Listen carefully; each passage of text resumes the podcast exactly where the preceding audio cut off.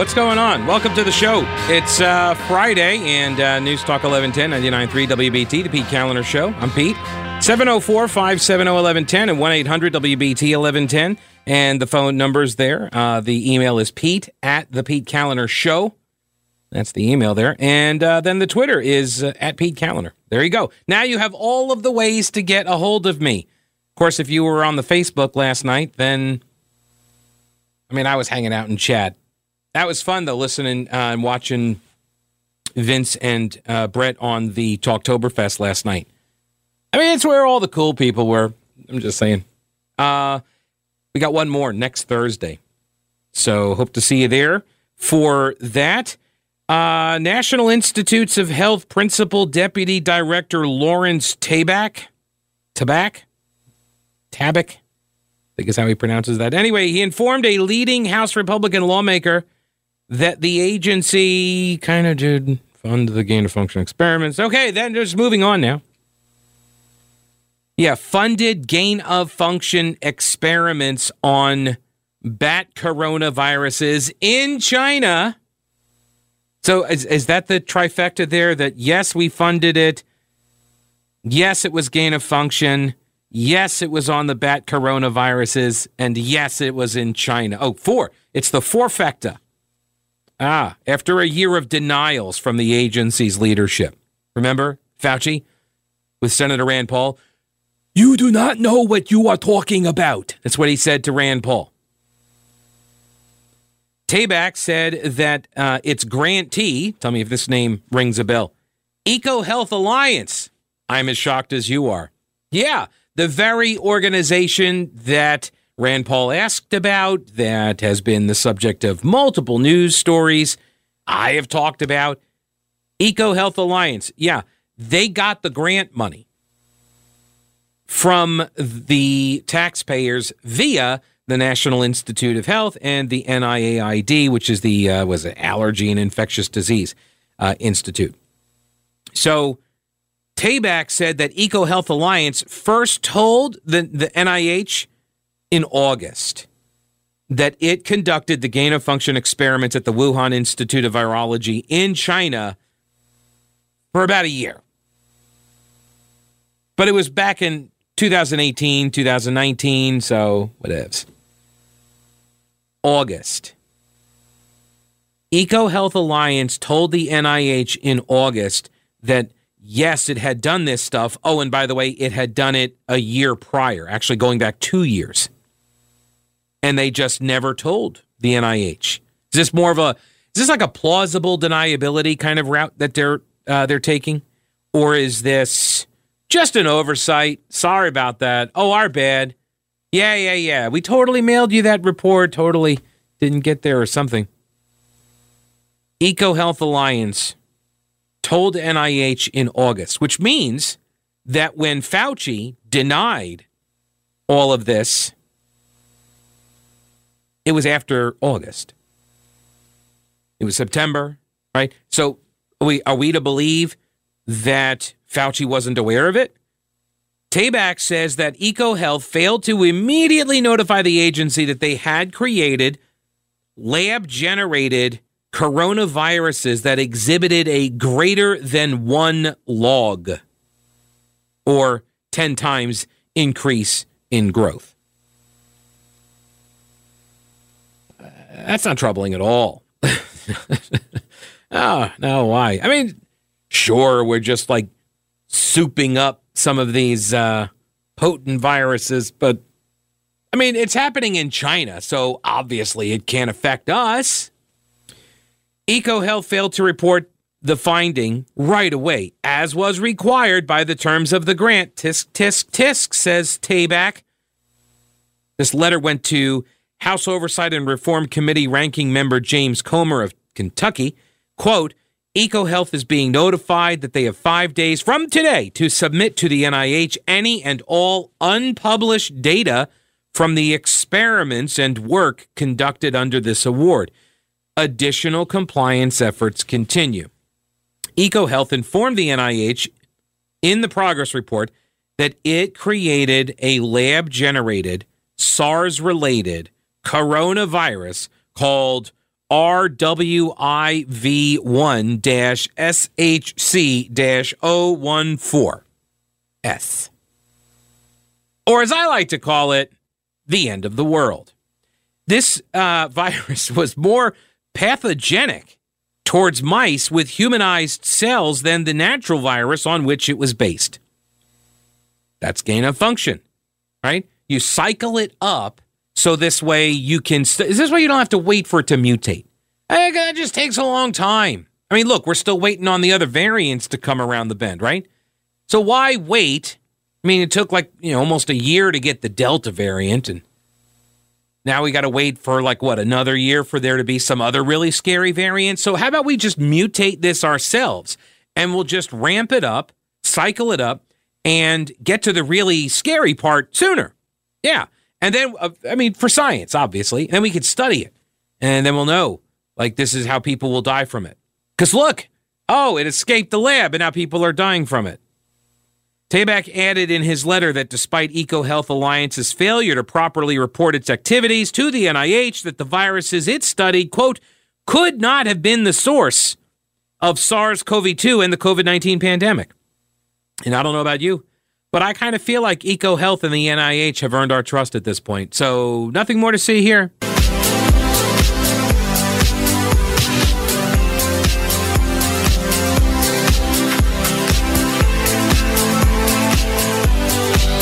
News Talk 1110 99.3 WBT. The National Institutes of Allergy and Infectious Diseases, led by Dr. Anthony Fauci, approved a research grant for EcoHealth Alliance for work that was to be done in China.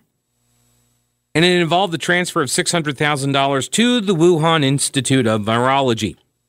Fauci has insisted since the outset of the pandemic in early 2020 that his agency did not fund gain of function research in China. Rutgers University professor Richard Ebright, an outspoken opponent of gain of function research, said Wednesday that Tabak's letter, this is the National Institutes of Health Principal Deputy Director Lawrence Tabak, who wrote a letter to the House Oversight and uh, Reform Committee, telling them, "Oh, actually, yeah, uh, about that, yeah, we actually we did find out that we gave money to EcoHealth, and EcoHealth did, in fact, do that gain of function research, but they didn't tell us, so we're letting you know now." So Tabak's letter proves, according to Ebright, it proves that the NIH and its top leaders, including the NIH director Francis Collins and Fauci, lied when they claimed that they did not fun- uh, fund gain of function research. Yeah, like at some point, when you start seeing the reports on this stuff, and by the way, I am reading from uh, the Daily Caller report by Andrew Kerr, dailycaller.com. When you start to see the uh, the reporting on this topic and the, the the quotes, and then you get the documents and um, you go and testify at the Senate hearing and you start getting questions about this, at some point, if you are in charge, do you not go to one of your staffers and say, hey, do me a favor? Can you look into this? I'm not aware of us doing any of this stuff, but you know maybe there's something out there that I'm not aware of. They keep saying EcoHealth, and they're saying uh, Peter Daszak, the EcoHealth Alliance president, who, by the way, remember, Peter Daszak was the, this is not, by the way, the, this is not Lawrence Tabak. It's a different back altogether. This is a Daszak or Dajak or Dajak. Peter is his name. Lawrence is the other guy. Peter is the president of EcoHealth Alliance, who, coincidentally, I am sure, orchestrated the now infamous letter that was published in February of 2020, right at the beginning of the pandemic. And this is why, by the way, in case folks are wondering, why why do you spend all this time on this topic, Pete? I mean, really, does it matter at this point? What difference does it make? Right? Like in true Hillary Clinton fashion, what difference does it make at this point? We're busy fighting, right? We got to fight, fight, fight. There'll be time for blame later. This is why I am so uh, angry at Daszak EcoHealth Alliance, the NIH, and this lie because I believed them. And this is what I do when people tell me stuff that turns out not to be true, and I take that information and I provide it to listeners. This is how I burn them down, which is what all reporters, not that I'm a reporter, I used to be, but I am not any longer. But, you know, some habits die hard. Um, this is what journalists, reporters, this is what y'all need to do when your sources burn you. When guys like Peter Daszak and EcoHealth Alliance orchestrate a letter to be published at the Lancet Medical Journal that dismissed all of the lab leak theory information as conspiracy theories and said, no, no, no. COVID 19's got natural origins. It came out of the wet market because, you know, those Chinese, they eat some crazy stuff. Which always struck me as kind of a racisty thing to say. I mean, look, I understand they do. Like, you ever see pictures of like the the WalMarts in China, or the equivalent of like, ugh, yeah, the stuff they eat, I would not. Let's just say that. I would not. I would. I do not have the stomach for the stuff that they put in their stomachs. So, uh, but then again, it's a communist country, so God only knows, right, what they're forced to eat over there, it being commie and all. But uh, the thing about communist nations is that they lie. It's really one of the truisms. It really about all GovCo in general, but really particularly the case with communist nations. Commies lie. Okay. So when, when China says stuff about, well, anything, you should always just automatically assume they're lying because they're communists. Okay. So now that that's out of the way, um, I relied on these U.S. scientists. I relied on these, dare I call them experts, right, to tell us what the science was because I'm not a scientist. I don't have any idea how to do a gain of function research study. Got me. I would be walking through the cave. Actually, I wouldn't. You would not even find me in a cave in Wuhan at all, or actually is very far away from Wuhan. You would not find me in a cave like that, you know, with bats overhead. I'm, just, I'm not gonna. I'm not your guy for that. Not the bat dude. Not gonna be that guy. Um, scraping bat poop all over, you know, and, and I wouldn't even know how to graft some sort of chromosomes or DNA on, onto a mouse. Onto a mouse? Into a mouse. Probably into a mouse. Right? Human cells or something. Couldn't do it. Right? So I rely on people that do know how to do that stuff to tell me, hey, this is how you do it. And no, we weren't doing that. That's crazy talk. We didn't do that. We totally didn't do that. We told, okay, maybe we did it. That's what they did. And not only did they say they didn't do it, but they said any suggestion that this stuff was being done in the lab and that it may have broken containment. Because look, my view on it now is to me, the evidence, and again, I am an Occam's razor kind of guy. The most obvious explanation, the simplest explanation generally is true. And so you look at the evidence, and it is more likely than not that it came from a lab, that it came from China, that they were doing experiments. They were, and I don't know if it was intentionally released. I don't know if it was weaponized on purpose or anything like that. All I know is that the uh, that they have not found the uh, essentially the missing link. They have not found how it got from the animals to the people. So, if you're missing that piece of information, but I also see that this gain of function stuff, and then there was the other uh, scientist who came out a couple months back and said, no, he's got the smoking gun. That's where the evidence points right now. Now, that could change, but right now, that's where the evidence points. And so that's what I'm going with. And these guys who came out in February and said, you guys are insane conspiracy theorists if you think it came from a lab, they lied. They lied, and they need to be held accountable for it. This story about Allison Williams, she was uh, an employee at ESPN, she was a sportscaster, and she resisted the vaccine mandate at the company. She did not comply with ESPN's vaccine mandate, and so ESPN fired her. Um, she has now just been hired by Ben Shapiro's outfit, The Daily Wire. so, and uh, so they made a big announcement today. Um, also asking, uh, telling people that you oh you can get a there's a discount code. Do not comply. All one word. Do not comply, and get twenty five percent off for your subscription for the Daily Wire. There you go. Um, that is how you fight back, says Nick Searcy, who is a international film and television star. You may remember him from uh, Fried Green Tomatoes. He was the he was the abusive husband. He was the I think that was it, right? Wasn't it the one with the train station? Whistle Stop Georgia, right? Wasn't that? Yeah, I think that's it. And uh, also um, Justified. He was Chief Deputy Art Mullen, among his many other roles. But Nick Searcy, he actually filled in for uh, Limbaugh. I want to say uh, at least once that I recall, maybe twice. And he was a guest on his show at one point. So um, he's and Nick Searcy, by the way, originally from Western North Carolina, went to UNC. Don't know how he came out not a commie, but he went to UNC. Okay.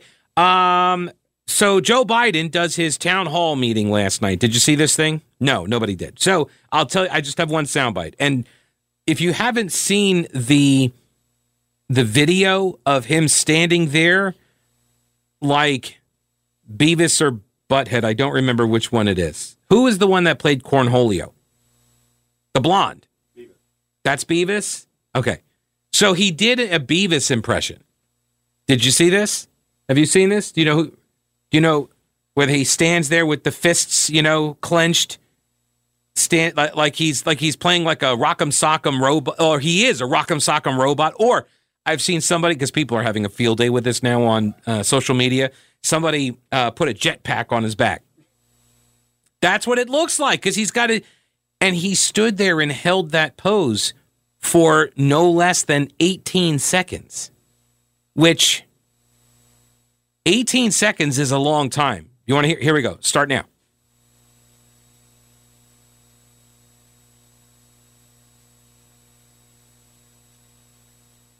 That's just nine. That was nine seconds. See how long that takes? I mean, that takes forever. I know I'm like setting off all the alarms right now. We're off the air. We're off the air.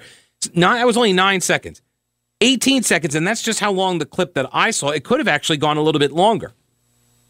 But Anderson Cooper from CNN is asking him a question, and I don't know what Biden was saying or doing beforehand, but it's like he just froze in that Cornholio position. And he's just standing there. See what I mean? It sounds like forever. It is. It took forever. You're just watching, like, is he going to drop his hands at some point? Is he okay? Oh my gosh, did he look at like Medusa and he's frozen now into stone? So what something has happened. Now, I will say there are a lot of people who are uh, saying that you know Biden uh, proved last night that uh, he's you know, like one step away from invalid, which I don't think he was. He he actually did. He like on it. Well, I, I know how this is going to sound as soon as I say it, which is why I kind of caught myself. But he does he does impress me because I expect him not even to be able to string together enough words to complete a sentence. So that's my that's my expectation. so when he does put together a couple sentences and he actually pulls up some you know some factoids and data and he puts them into his responses, I, I'm like, wow, oh, oh, look at good job, Mr. President. Yes, you did a good job. That's kind of how I That's kind of how I respond to it. I don't know why I have such low expectations, except for the fact that like he kind of inspires those low in, uh, expectations. But that's the video you should see. It's only going to take you 20 seconds to watch it. Now, here is the audio, though. This is the audio clip that is troubling to me. And what I come away with, there was a piece by uh, Matt Welch over at Reason.com. And you may have heard this term before an off ramp. We need an off ramp. This has been one of my criticisms of North Carolina Governor Roy Cooper. The media has quit asking about this. And now that we are we're approaching what the 5% positive uh, uh, test results metric that they're now saying, "Ooh, we're going to get our mask mandates lifted because well, once we get 30 straight days of percent positive. So, in other words, however many uh, people you're testing, if only 5% of those tests come back positive and we can maintain that level for 30 days, then we get the mask mandate lifted. We need an off ramp, and that 5%, I have never been a believer in that metric ever because it, it's based on however many people you're testing, right? You know how many tests I've had? Zero. Zero. Because I basically didn't leave my apartment for the first like year of the pandemic. I mean, I didn't have to, and everything was closed. So I'd walk around a little bit, go get the mail here and there, but like that's it. There wasn't anything to go and do. So, uh, no, I, I wasn't exposed to it or anything. Now, Christy, my wife, I think she's had one or maybe two tests. I think she had one. I think she's had one. That's it. We both got our vaccine. And so, like, that's my off ramp. I'm off. I got the vaccine, therapeutic. And if I get sick, hopefully, you know, we'll have some treatments that have been developed by then. But this 5% positive number, this the, the uh, percent positive of the tests uh, or, or cases that test positive, no, because it's totally determined by the number of people going in for the tests. Come up with a better metric. You know what's a better metric in my mind? Infection fatality rate. That's a better metric. Case fatality rate. That's a better metric. You know it's also a better metric is uh, hospitalizations. That's a good metric to go by. In North Carolina does look at the hospitalization. You know it's not a good metric for me at least is the uh, the bed capacity numbers. You know why? Because they don't tell you how many beds are full with non COVID patients. Yeah. So I would like to know how many beds of the total bed capacity are filled with COVID patients. And that's people who were admitted for COVID, not people who were admitted and then, hey, you got some COVID antibodies in you. Not those people. I don't care about those people. They're not infectious. This is the problem with the PCR tests, which is why, by the way, that wasn't a very good metric either because the PCR tests were running cycle thresholds of 38 plus, and even the experts said back in August of 2020 in a New York Times article, they said you shouldn't be running this thing anything more than about uh, 25 or so, 26, something somewhere in that neighborhood. And North Carolina's been running it at 38, which means what? You're over magnifying these wisps, these remnants of whatever the the material is that you're uh, looking for to trip a positive on your test the creator of the PCR tests say that it was they're they're uh, not being used the way they were intended. They were never meant. They were never designed to be used the way we're using them now for COVID. So that's just that's just my opinion for whatever that's worth. Okay, but we need an off ramp.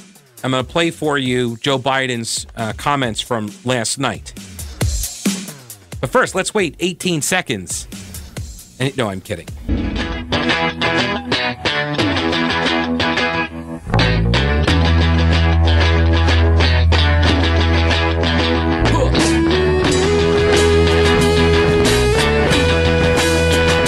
News Talk 1110 99.3 WBT. 704 570 1110 1 800 WBT 1110. What's the off ramp here for the masks? I'm not even talking vaccines. I'm talking masks. What's the off ramp? Okay I'm going to get into this in the next hour. But first, here is the audio from last night's town hall on CNN, which is, I mean, look, that was uh, that was a, an in-kind contribution to the Democratic Party and the Biden campaign. At least I think that's what they thought it was going to be until like Biden actually got up there and started talking.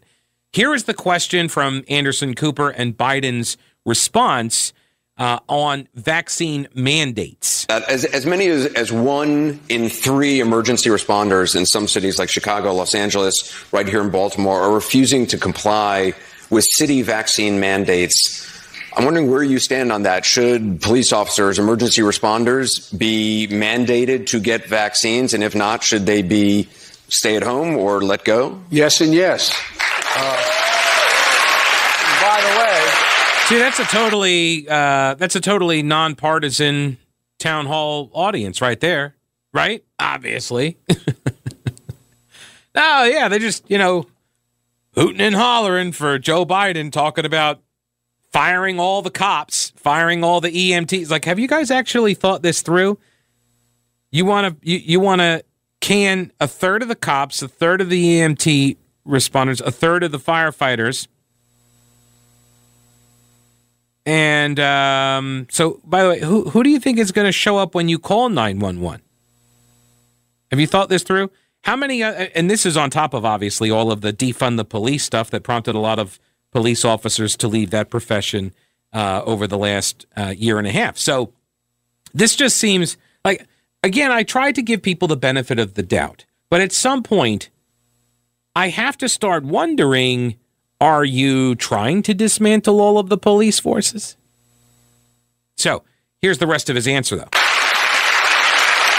By the way, I waited until uh, July to talk about mandating because I tried everything else possible. The mandates are working. All the stuff about people leaving and people it, you have you have everyone from United Airlines to what? Spirit, all these airlines. We're not going to get all 96, 97% of the people have gotten the vaccine. All the talk about all these folks who are going to leave the military if they're, they're mandated. Not true. You got about a 90 some percent vaccination rate. I mean, so there's a, the idea is that, uh, look. What? The two things that concern me Okay. One are those who just try to make this a political issue. Freedom. I have the freedom to kill you with my COVID. No, I mean, come on. Freedom. Wait, what? Number one. Number two. What? The second one is that, uh, you know, the, the gross misinformation that's out there. Yeah, okay. Uh, spare me on the gross misinformation. Uh, see my previous three segments about the gain of function research. Um, but what is this mockery of freedom? What's up with that? Not to sound all Seinfeldian, but what is up with that? Have you ever heard of a president of America mock freedom? I'm not sure he's aware of this or not, but that's kind of our bag. That's our jam. Freedom. I mean, look, it, gets us into some, yeah, it gets us into some uh, troublesome areas sometimes. People take it a little too far, but um, this is what we do. We are proud of the freedom. Because and people are like, whoa, but everybody's it's like all unsafe. Like, yeah, that's one of the trade-offs. But freedom, yeah. And so I I I kind of cringe at that aspect of it. But also from a literal standpoint, and this was one of the things that a lot of people uh, argued with me about Donald Trump was that when he would say things, I would listen to what he said and I would take him literally. And they would tell me, no, no, no, Pete, you can't take him literally. You got to take him seriously. I like, I don't have any idea what that means. How do you take somebody seriously but not literally? But whatever. When I listened to what he just said, that I have the freedom to kill you. How is how does that work, Mr. I'm against misinformation? How, how does that work? You're vaccinated, bro. Are you not? If I'm unvaccinated and you're vaccinated, why do you need protection from me? That is a logical question. Well, because it's not 100% effective. Yeah, but you can still spread it to other people too. So if I'm unvaccinated, you can spread it to me. You're more of a threat to me, right? So you should be self quarantining until I guess, the end of time or you die. Either way, right? Like, isn't that the logical argument here?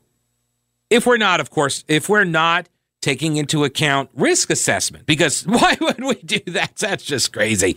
Why would you do an assessment of your own risk?